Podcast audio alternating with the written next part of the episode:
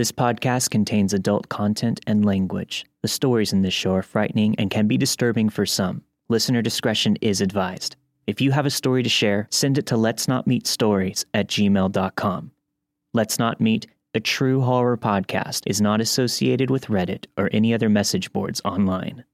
Now, enjoy the show. My name is Andrew Tate, and this is Season 5, Episode 4 of Let's Not Meet, a true horror podcast.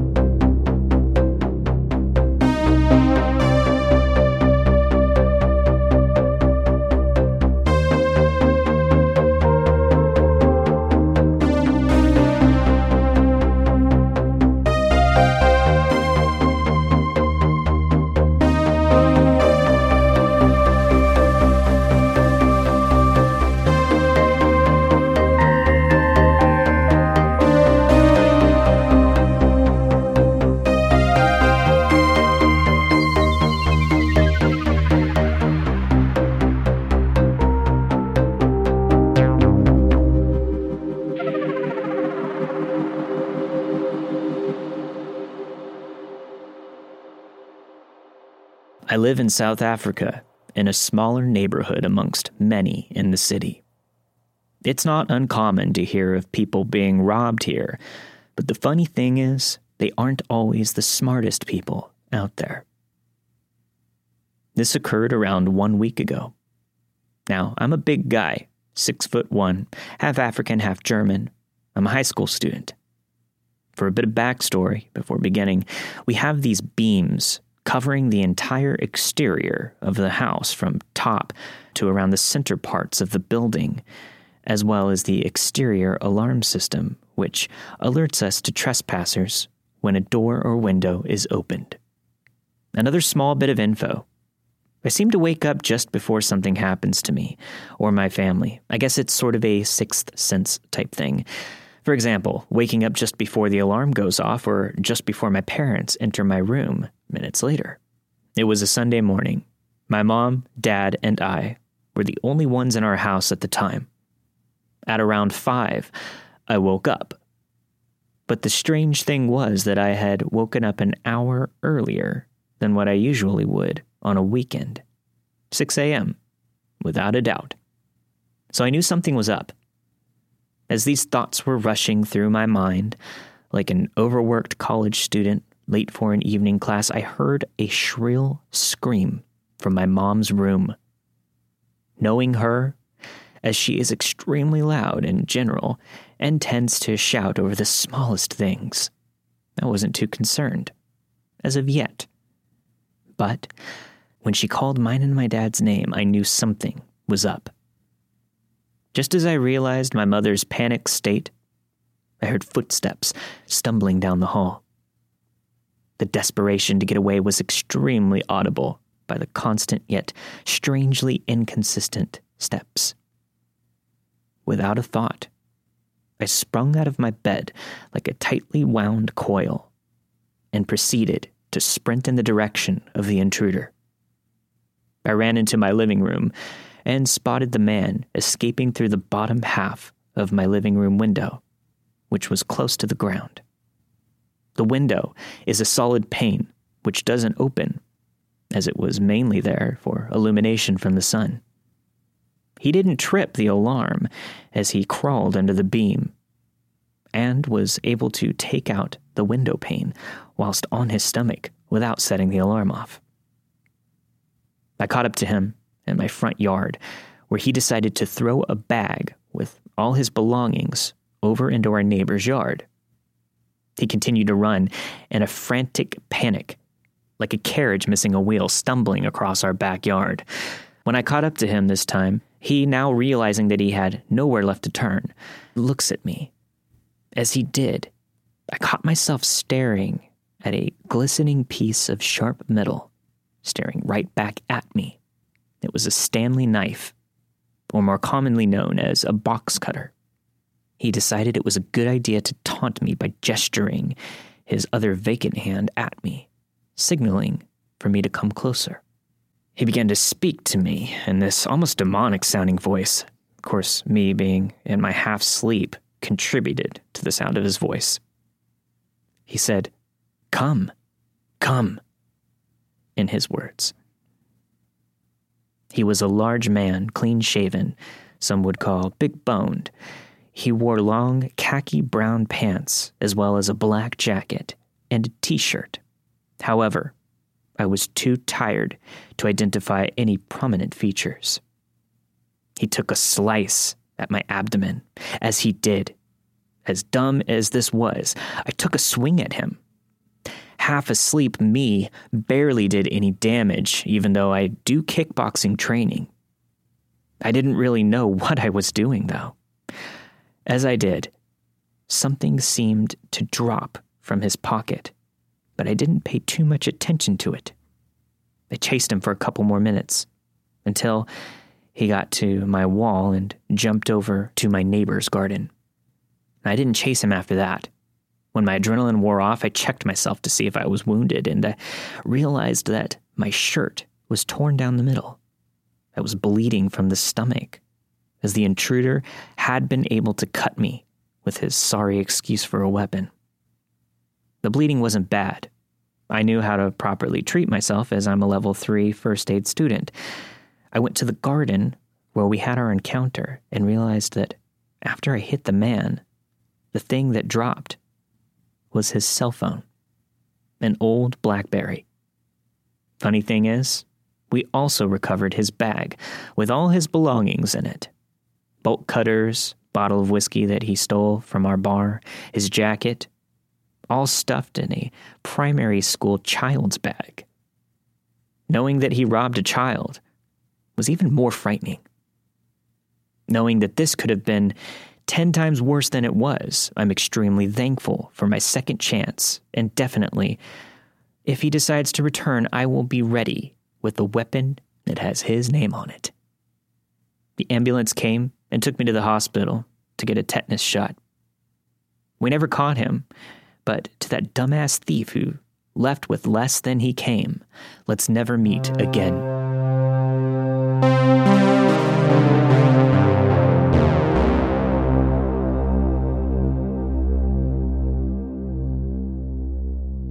A couple of buddies and myself love to listen to your podcast while delivering pizza. It's really been a great way to get through the shift, and it's been a huge talking point for us when we get back to the shop. With that being said, I've been wondering whether or not I should share my own story, but I've come to the conclusion of why not? It takes place two years ago, about halfway through my junior year in college. Being from New York, I regularly took trips to and from Rhode Island, where I attended school. Making drives like the one I'm about to describe to you today, one that really wasn't out of the ordinary. Something I realized over time is that I could cut my almost four hour drive back to Rhode Island by almost a third if I drove late at night, where the cars that were left on the road were sporadic late night travelers like myself, and large trucks hauling their goods to and from shipping sites. Being that I've made this trip dozens of times already by my junior year, I wasn't turned off at all by the thought of doing it again after leaving my sister's engagement party at approximately 11:30 p.m. I said my goodbyes and well wishes to my family's sister and her at the time fiance, and I was on my merry way as I truly did enjoy the long, alone time driving at night with some great tunes. The drive itself was going very well. I was making some of the best time that I had ever made from New York to Rhode Island, and the elation that carried on from that joyous event I just attended had kept me in good spirits. That is, until about 40 minutes remained in my drive. You see, the route that my GPS took me this time around had me get onto a one lane highway upon getting into Rhode Island that I had only ever been on once before during the day. This wasn't incredibly unusual, as tracking systems have taken me a multiple of different routes over the course of several trips that I had taken. So I didn't pay any mind. However, this is where the story takes a turn, unlike any that I would have ever predicted.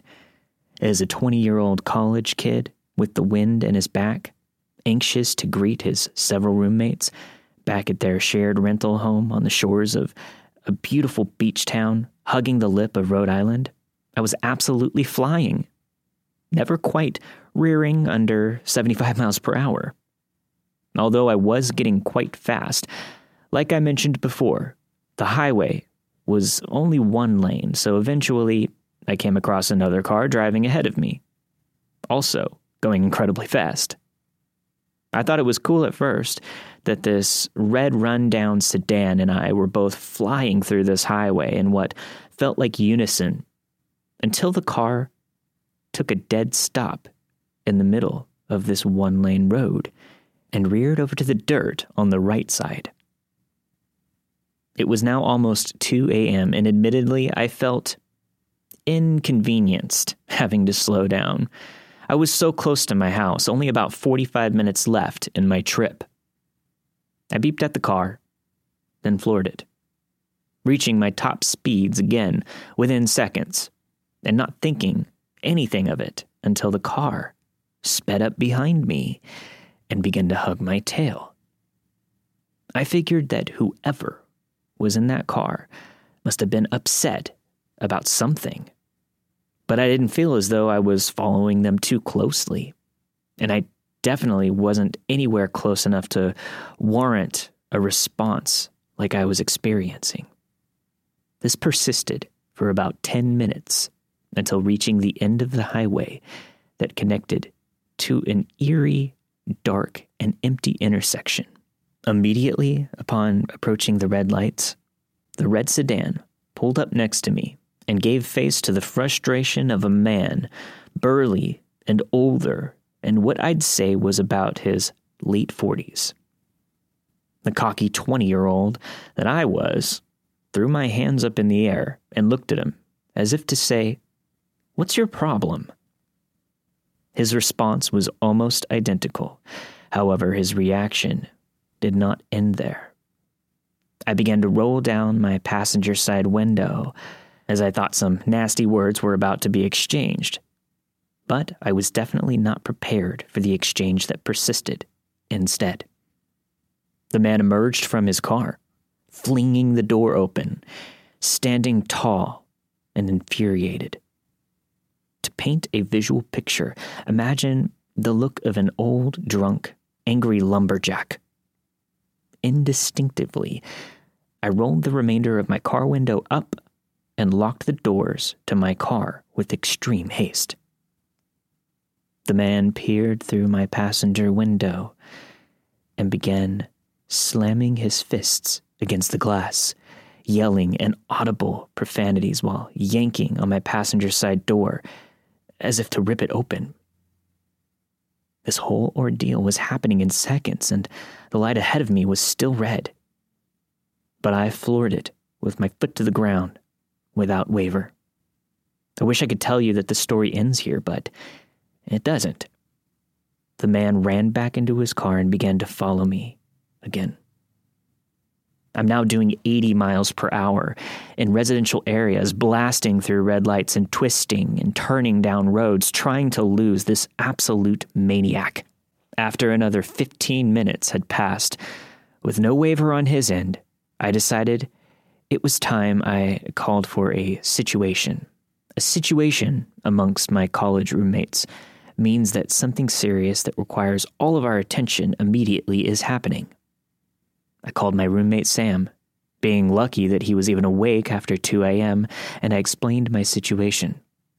He mentioned that our roommate Marcel and his friends from home had still been awake as well, and that he would wake the rest of the house, so that if I were to come home, still being followed, this maniac would be greeted by eight young men with bats and other weapons.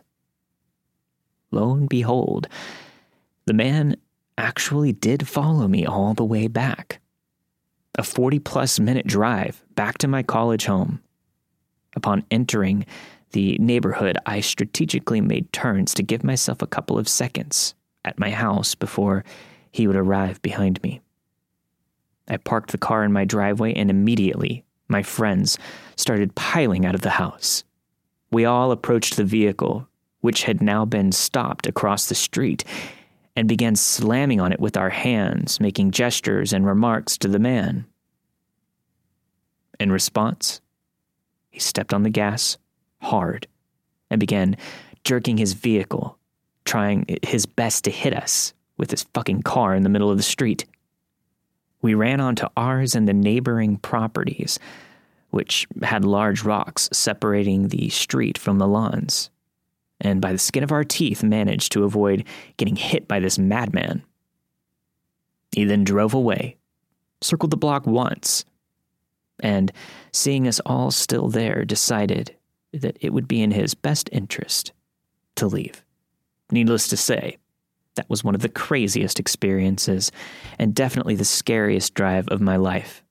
To the drunk or drugged out maniac who followed me for 45 minutes back to my house, let's never meet again.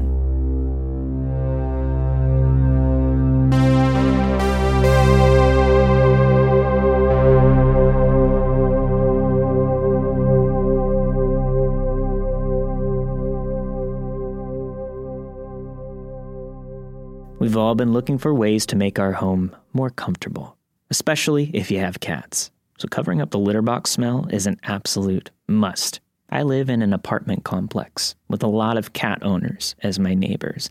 And as, as, we've been going through this period of time where we're all staying inside, especially now during the winter, I hear all of their complaints about the smell, about the dust, about cleaning up after their cat. And I can totally understand. You will never find me around a smelly litter box again in my life. But thankfully, Pretty Litter does so much more than trap odor. Pretty Litter is unlike any cat litter out there. Its ultra absorbent crystals trap odor instantly and last up to a month. There's less scooping and better odor protection. Plus, Pretty Litter is safer for your cat and the whole household. Many conventional litters contain irritants that can be aggressive for people with allergies and asthma. But Pretty Litter's super light crystal base minimizes mess and dust. And Pretty Litter arrives safely at your door in a small, lightweight bag. Shipping is free, and you'll never have to worry about storing bulky containers in your house or apartment. And there's nothing more convenient than having a lightweight bag arrive at your doorstep when you need it. But here's why every cat owner should have Pretty Litter it changes colors, to help detect early signs of potential illnesses, including urinary tract infections and kidney issues. This health detector is very helpful for cat owners because cats are notorious for hiding illnesses. So, keeping tabs on your cat's health can give you peace of mind. Make the switch to Pretty Litter today Get 20% off your first order by visiting prettylitter.com and use promo code MEET, M E E T. That's prettylitter.com, promo code MEET, M E E T, for 20% off. Prettylitter.com, promo code MEET. Now back to the show.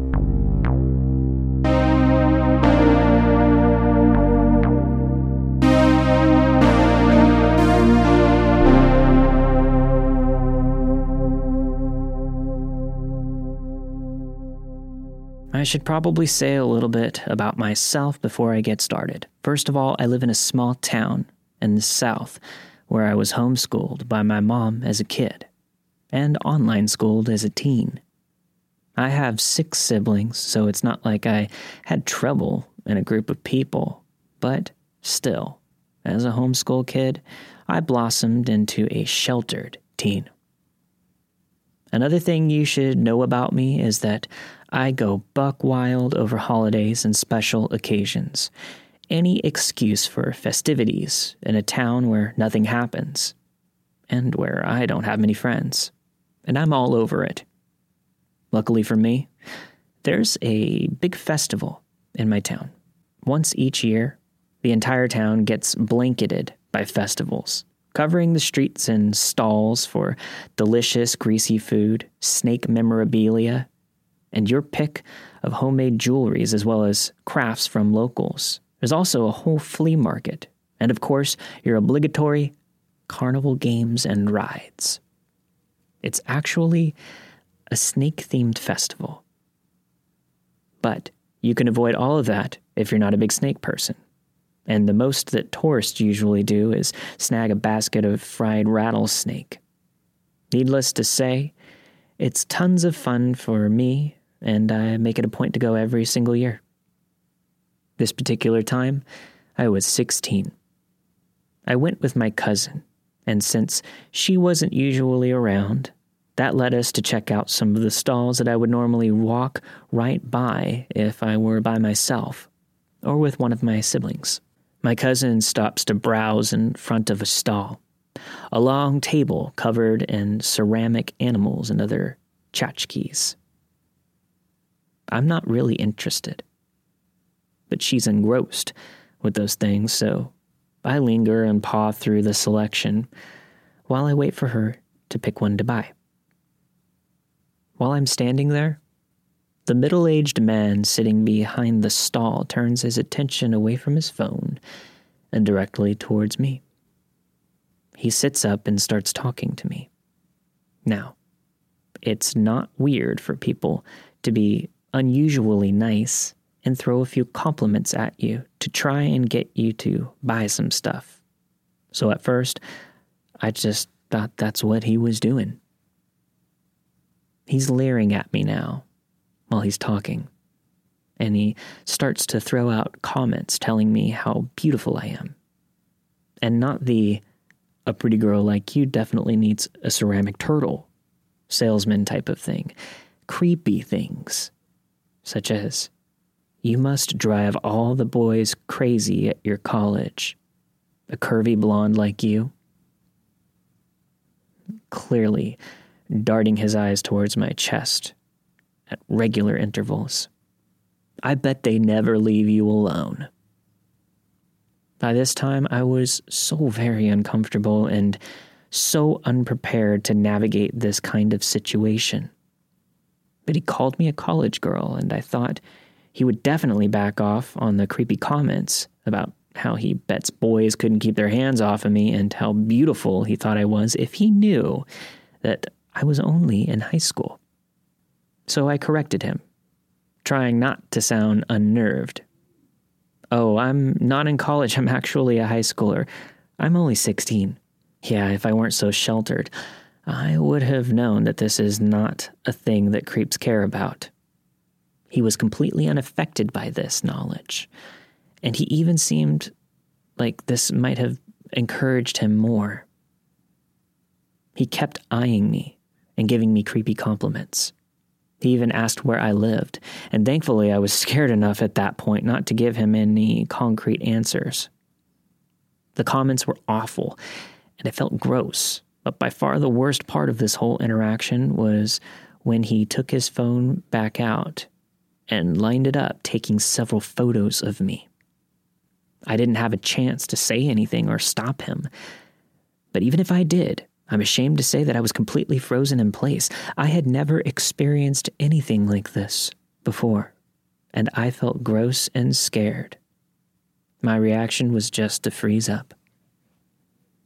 I think he gave me some lazy excuse for why he needed photos of me, something about a beauty contest.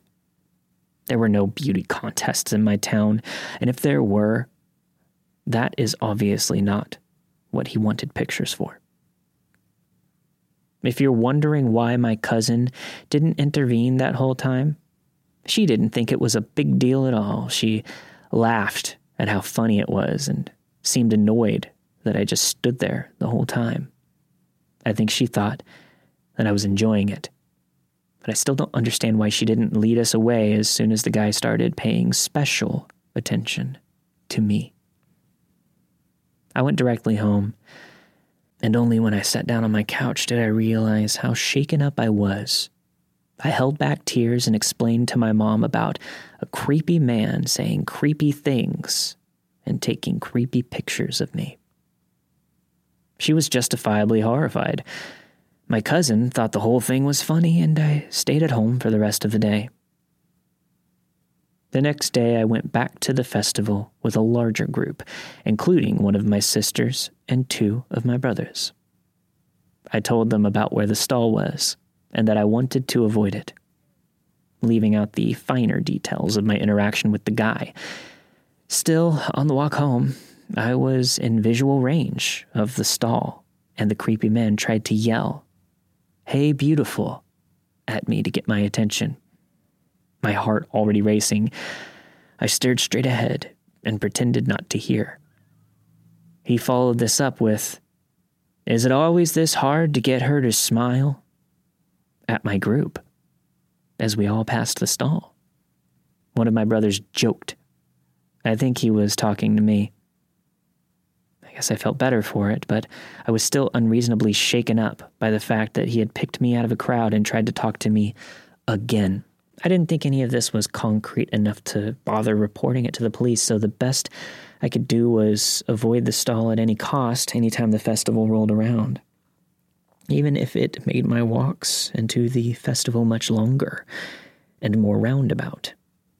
I think he still comes every year, though, and sets up in the same spot, always. I hope he wouldn't recognize me now, though. I've since dyed my hair red, and I get the sense that since I'm an adult, I wouldn't be half as appealing. I know the whole thing is pretty mild compared to some of the other stories here, and I came out unscathed, but occasionally I think about the fact that he has those photos of me, and I feel a bit nauseous. So, to the creep who took photos when I was a teen, let's not meet.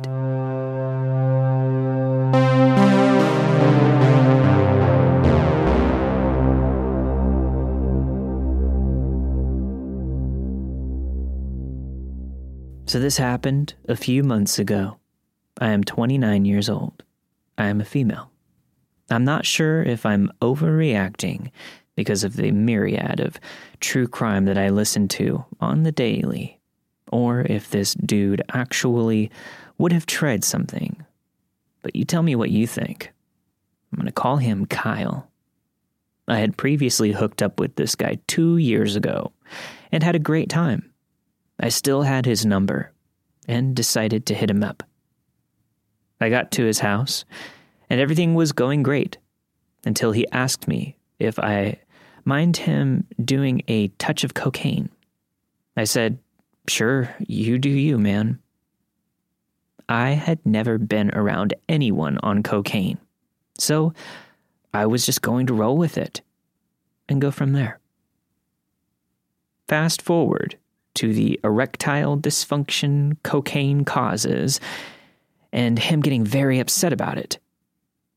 He was drinking wine this whole time and started pacing after I played a song that I thought was sexy, which turned out to be a huge trigger for him, apparently. He disappeared for a minute, and when I went to look for him, I saw him doing more cocaine. After that, I decided I didn't want to be there anymore. But I wasn't sure how to leave because he was acting very scary. He asked if I wanted to chill on the couch for just a bit. I said sure because the only thing I knew to do was be cool and complimentary to keep him calm. He proceeds to tell me that he's relapsed on his drug habits and feels depressed and angry about our situation and he has trust issues. I said, What trust issues? He said, I don't trust females. Going off the true crime knowledge, not many men say that and then follow it up with good things. So in my head, I'm thinking, well, I'm dying tonight. He then pulls out a literal three inch pipe he keeps in his couch and proceeds to smoke weed. He gets visibly mad when I won't smoke with him because I started a new job and they drug test.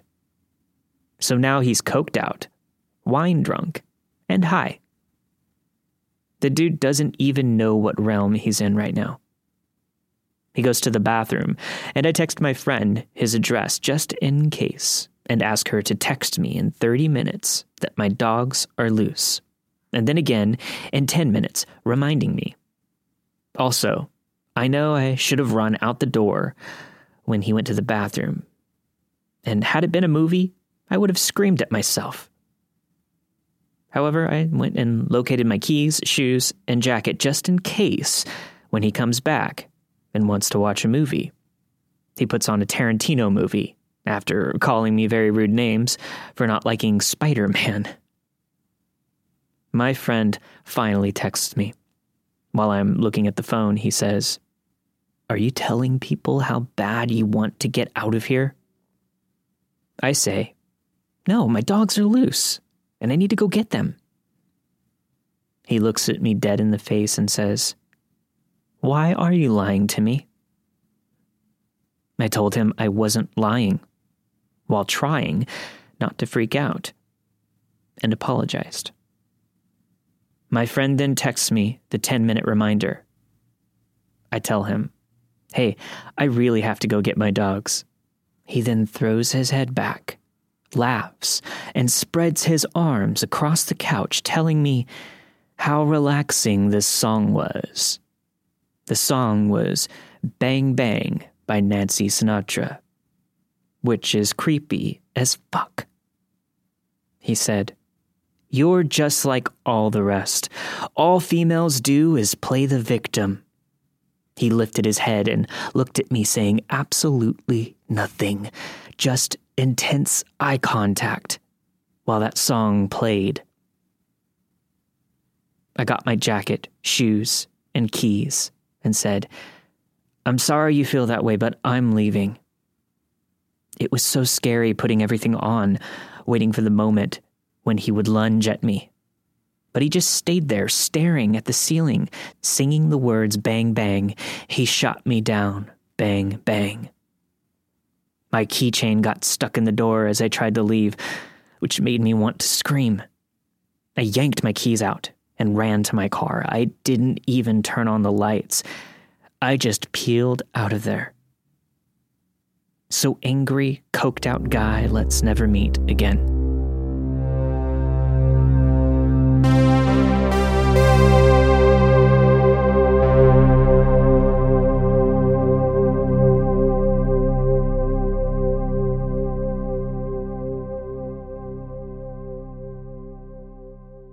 You know, all the things we'd love to do for ourselves, but haven't done it for whatever reason.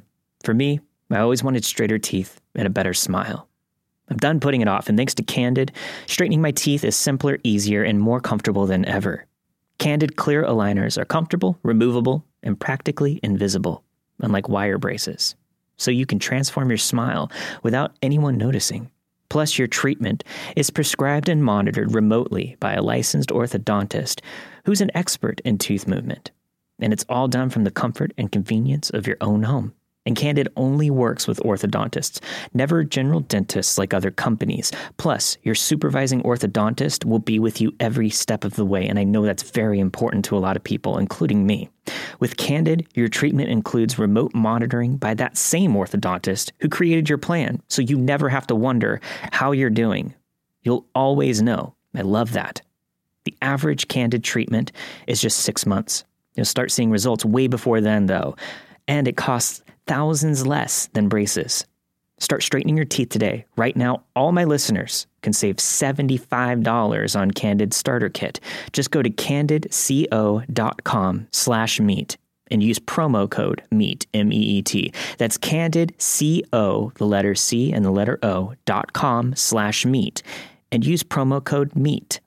Take advantage of this limited time offer to save $75 on your starter kit. Again, that's candidco.com slash meet and use that promo code meet or follow the link in the show notes. Now back to the show.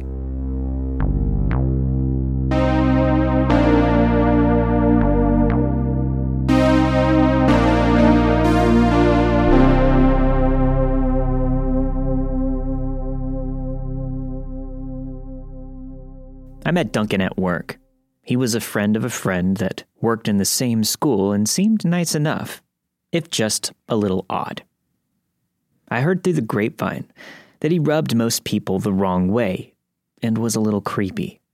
But he was always friendly to me, so I didn't think much of it. I was an office assistant, and he would often stop by my office to chit chat throughout the day. We became friends and would often eat lunch together with our friend Esperanza.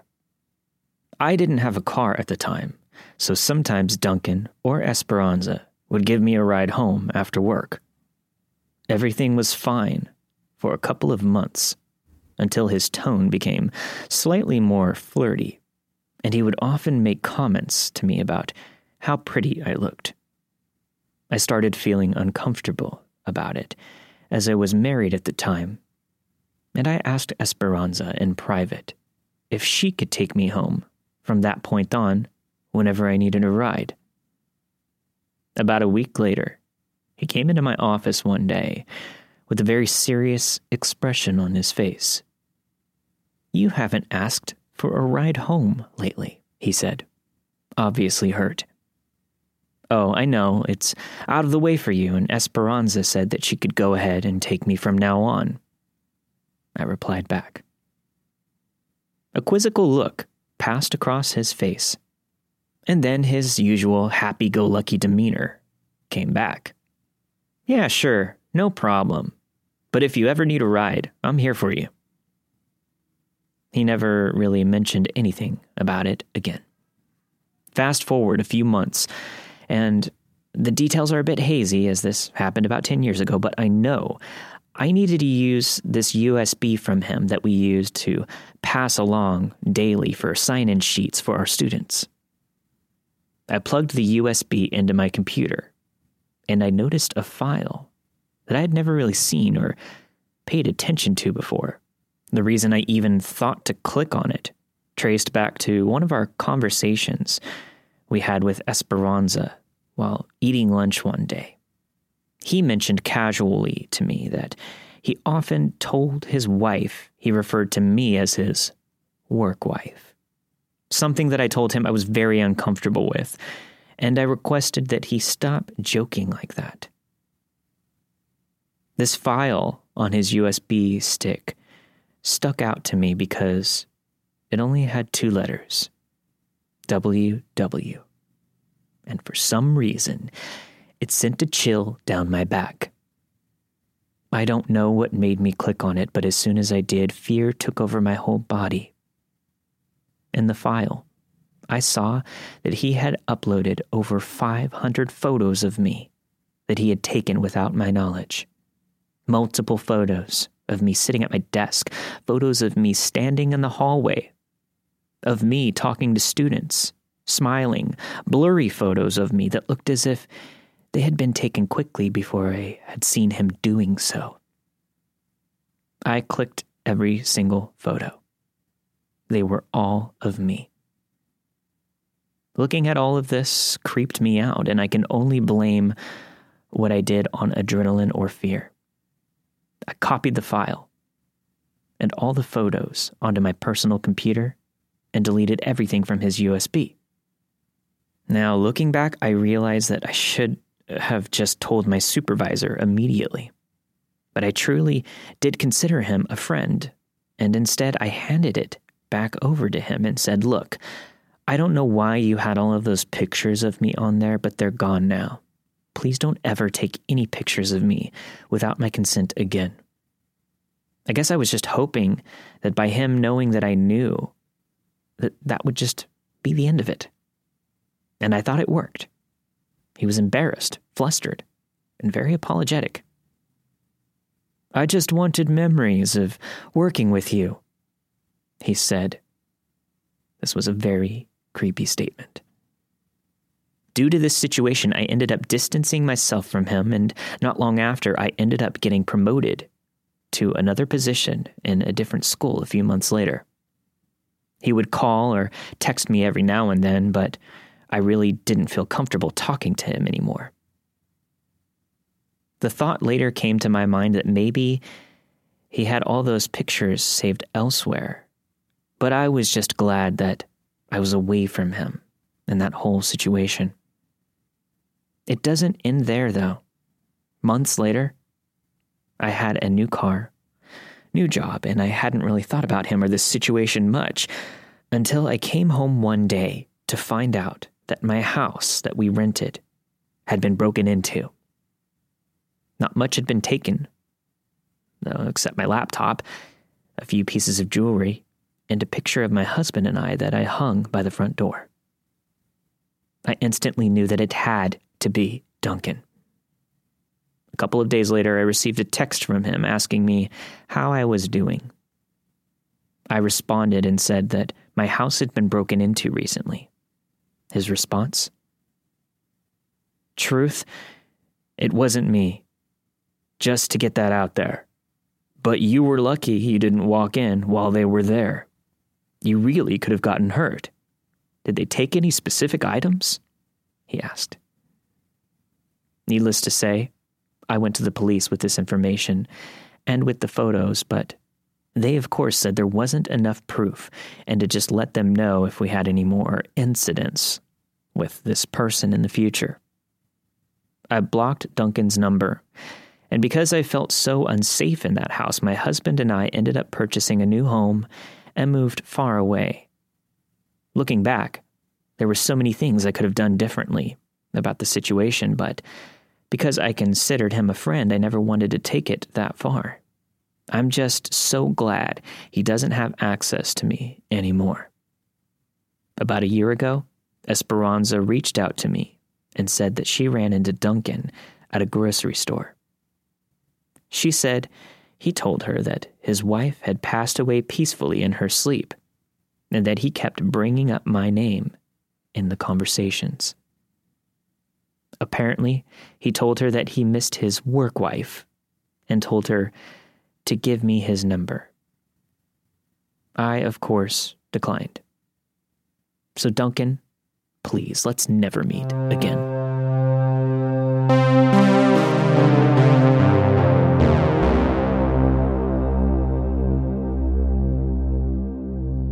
This episode of Let's Not Meet is brought to you by my friends over at BetterHelp. Is there something interfering with your happiness or preventing you from achieving your goals? I know right now I'm dealing with a lot of life transitions that are very stressful and anxiety inducing because I am trying to better my life. I'm taking all of the tips and suggestions from my therapist. And BetterHelp can assess you and your needs and match you with your own licensed professional therapist. You can start communicating in just under 48 hours. It's not a crisis line, it's not self help, it's professional counseling, and it's done securely online. They have a broad range of expertise available, which may not be locally available in many areas. This service is available for clients worldwide. You can log into your account anytime and you can send a message to your counselor. You'll get timely and thoughtful responses. Plus, you can schedule weekly video or phone sessions, so you won't ever have to sit in an uncomfortable waiting room as with traditional therapy. BetterHelp is committed to facilitating great therapeutic matches, so they make it easy and free to change counselors if needed, and that's really important for a lot of people. It's more affordable than traditional offline counseling, and financial aid is available. BetterHelp wants you to start living your happier life today. Visit their website and read their testimonials that are posted daily over at betterhelp.com forward slash reviews. And visit betterhelp.com forward slash meet. That's better, H E L P com forward slash meet and join the over 1 million people who have taken charge of their mental health with the help of an experienced professional. So many people have been using BetterHelp that they're now recruiting additional counselors in all 50 states. As a special offer for my listeners, you can get 10% off your first month at betterhelp.com forward slash meet. Again, that's 10% off your first month just by going to betterhelp.com forward slash meet. Now back to the show.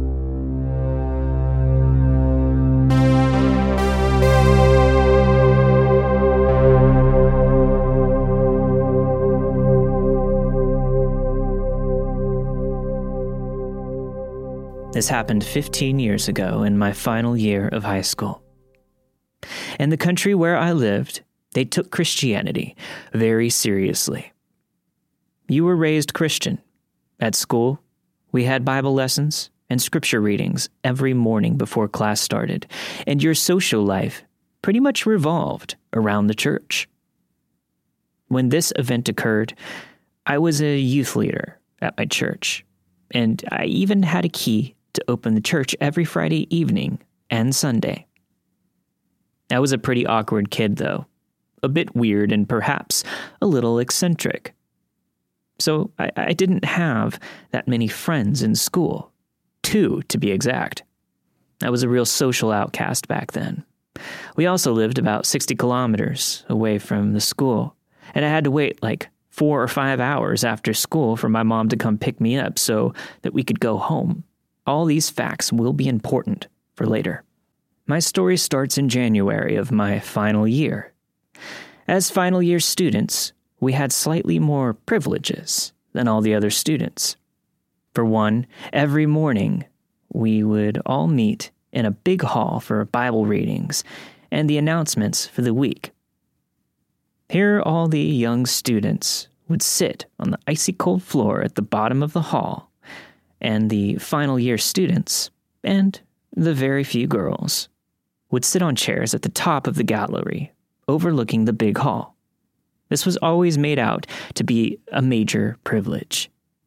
We also had a choice to attend sports events like rugby or athletics. One of the major sporting events in the beginning of the year was the inter high school athletics competition. Here, on one day in January, all the schools in the area would compete against each other to find the best athletes so they could be nominated to represent the area in provincial competitions. At these competitions, all the students from each school would need to attend as spectators. Final year students had a choice whether or not they wanted to go. However, this year, this event was moved to another school and there wasn't enough space for each high school's entire populace. Therefore, only the first year and final year students were forced to go. Given that final year students always had a choice in the past, and that this event was on a Friday, my two friends, who I'll call Dr. Dre and the Wizard, and I decided to stay at home and make a long weekend out of it. Dr. Dre was the only normal person and the little group of friends. Dr. Dre was really into rap music. He had good relationships with the teachers, all the different cliques of students, from the jocks to the geeks. They all liked him. And he was overall a really decent kid very wise and smart for his age. The wizard, on the other hand, was a very tall, blond Dutch boy that was into very weird things. People found him to be extremely weird, but didn't pick on him. He liked to catch mice in the field, skin them, and make stuff from their skins. He was, in his own mind, into wizardry. He identified as Dark Wicca or a Dark Witch. He was just overall kind of weird. Anyway, the Monday morning after the athletics event, my two friends and I went to the big hall for the daily Bible lesson and announcements, as was customary. We sat at the top of the gallery and waited for the plebs to fill the hall at the bottom. When everyone took their seats, two student leaders came to the gallery and said that everyone that wasn't at the event on Friday will need to go sit at the bottom with the plebs for the rest of the year. Apparently, they handed out little cards on Friday, and we didn't have them. So my friends and I awkwardly stood up and made our way down the stairs. Halfway down, I told them that it was kind of bullshit that we had to go sit with the kids. The wizard then said, I say we just go outside the hall and refuse to go in. Make a statement about it. At the time, we thought it was a good idea and went to sit outside. About 15 minutes later, a student leader came to ask us why we were sitting outside. I responded, It's none of your business. And he proceeded to call one of the teachers. Our mathematics teacher, a short, mid 40s, balding Greek man, came outside and asked why we were sitting there. Without thinking, the wizard said, It's against our religion. The teacher asked what religion it was, and we didn't respond. He turned around and walked away. We didn't mention which religion we were, and at the time we thought it was a very smart response. Later that day, we were in our homeroom class. The intercom went off. It broadcasted over the entire school an old woman's voice asked the wizard, Dr. Dre, and I to go to the principal's office. Obviously, the story had already spread across the entire school, and everyone knew what this was about. We went to his office and sat on the old wooden benches in front of his door. Dr. Dre was the first to be asked to go in. Ten minutes later, he comes out and returns to class. The wizard and I were then asked to come in together. The principal asked us to sit down and proceeded to ask us to explain the situation. Not willing to give up the jig, we proceeded to stick to our story. He then asked if we were Satanists.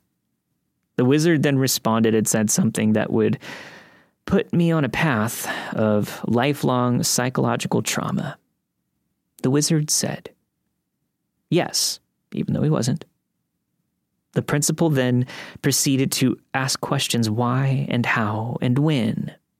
It felt like we were sitting there for hours.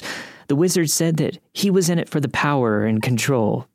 All the time I'm thinking, what the fuck, dude? I was quiet throughout the entire session, though. Mostly because I was afraid, but primarily because I was shocked from the things that came out of his mouth. Around an hour later, we were asked to leave and return to class, and I thought that the situation was resolved. The next day at 7 a.m., all the students lined up in the quad, as we always did from Tuesday until Friday. The principal did his Bible reading and then the announcements. His final announcement sent shivers down my spine, though. He said that he made it his mission to destroy the satanic rituals and Satanists in the school. At this point, it felt like all the students' heads turned towards me. With the extra incentive, the majority of the students started to bully me, and I was consistently made fun of. Given that both Dr. Dre and the Wizard were macho gym junkies, no one picked on them. So I took the brunt of the students' and teachers' wrath. This went on for about three months. By the end of the third month, people already forgot that Dr. Dre and the Wizard were involved in the matter, and I was basically now labeled the school demon, the face of the quote unquote satanic cult in school. Already an outcast, my life was now an absolute living hell. The smartass remark to get us not to sit at the bottom of the hall had now turned into a life of constant physical and psychological torture from students and teachers. Although I kept telling everyone that I wasn't a Satanist and that it was the wizard lying to get us out of sitting with the younger students, no one believed me. Everything weird that happened at the school was now always made out to be my fault. I even talked to the principal and even my pastor from the church, but nothing ever came of it. I just wanted the torture to stop, and no one would believe me. So this brings me to D Day. The last Friday of the semester, the school got out at 11. It usually got out a little bit later. Although the school was out and everyone was on their way home for the start of the summer vacation, I still had to stay at school until around 5:30 so that my mom could pick me up after work and we could go home.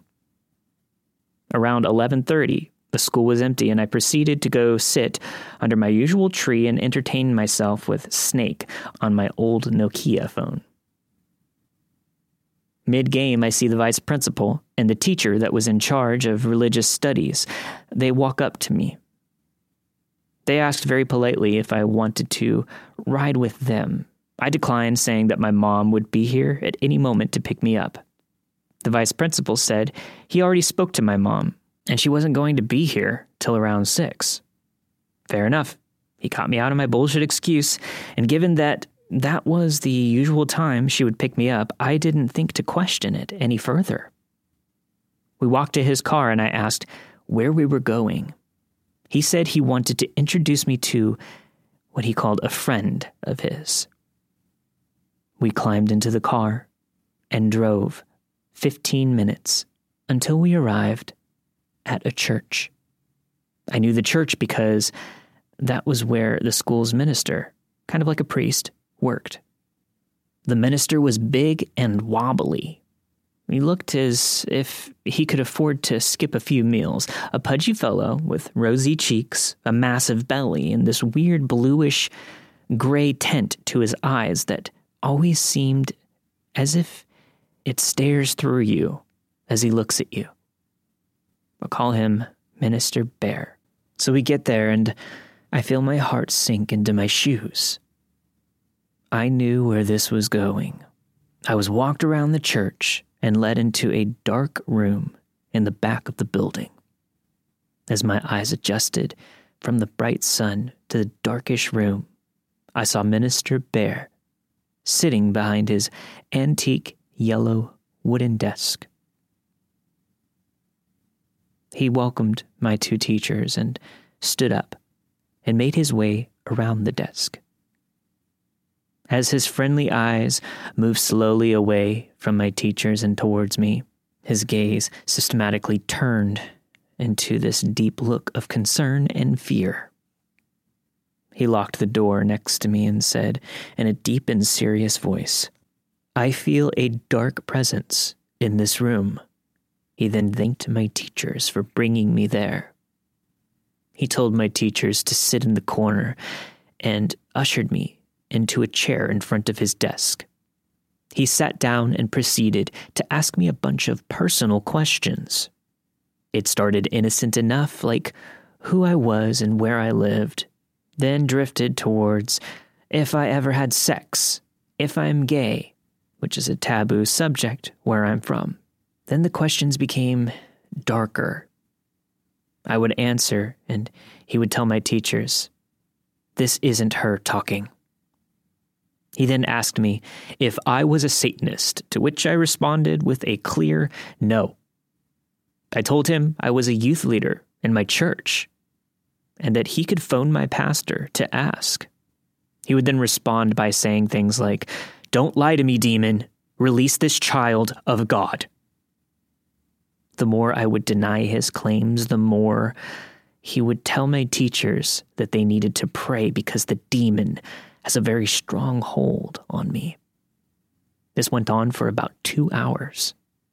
I looked at my watch and it was clearly 1.30. He then asked the demon inside me its name and how many of them were in me. I kept denying it and eventually I burst into tears, begging him to let me go. He said to my teachers that this was a demon's way to escape that he was getting closer to getting them to release me. He asked me about Satanist rituals, and in between each question he would ask, he would pray under his breath. No matter how much I cried, he didn't want to stop. I stood up and screamed that I'm going to phone the police and ran to the door. I tried to open it. I shook the handle, but it was locked. You won't escape this room with this child, demon, he yelled. I fell to the ground crying, saying that my mom is looking for me and that I just want to go home. At this stage, he picked me up with both his hands and held me in the air. He pushed me against the wall and started praying louder. As I struggled to get free, he yelled at my teachers to come put their hands on me and pray as the demons were losing control. I was afraid for my life. As a kid of 17, I didn't know what was going on. I remember thinking that how can they feel a dark presence as I spend all my time in church? Why don't they want to phone my pastor? Why won't they believe me?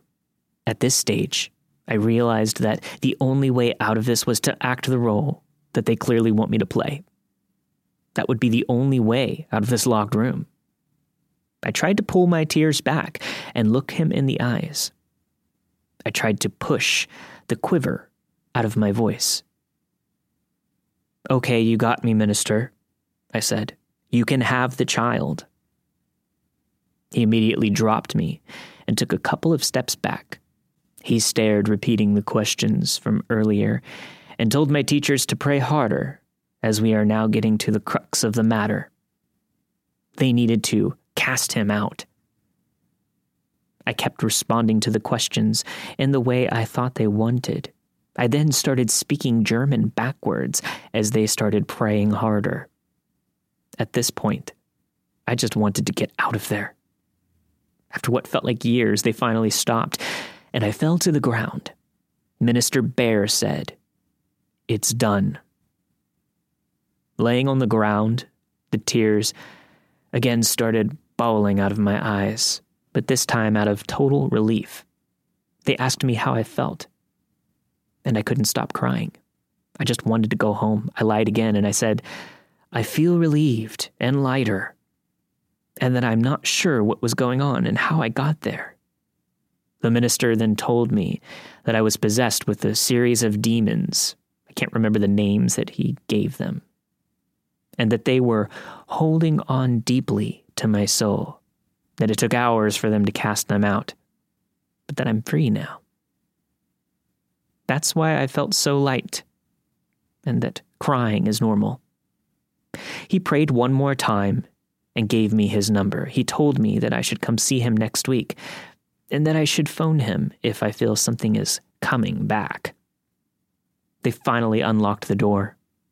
Not knowing if I was actually free to go, I stood there silently, still shaking, looking at my watch. It was now 5:45, and I knew that my mom was waiting for me at school.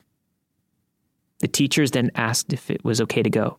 They then took me back to the school and dropped me off at my mom's car. I climbed in and burst into tears. My mom asked what was wrong, and I explained. She then told me that I probably just misunderstood what was going on and that she would speak to the principal. Nothing ever came of this. This was by far the most traumatic event in my life. Although I know I contributed to the situation 15 years later as a trained and registered psychologist, the matter still haunts me. So, Minister Bear, my vice principal, and my Bible study teacher, let's not meet again.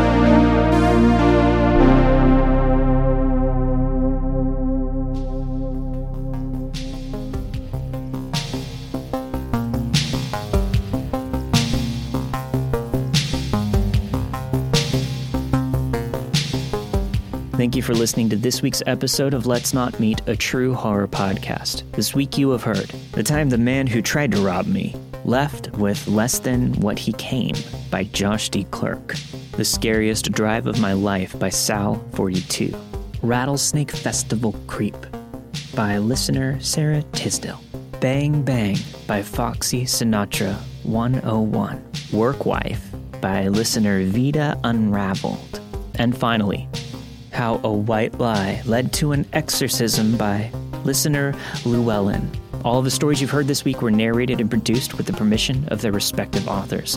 Let's Not Meet, a true horror podcast, is not associated with Reddit or any other message boards online. As always, if you want to hear your story on the show, send it to let's not meet stories at gmail.com.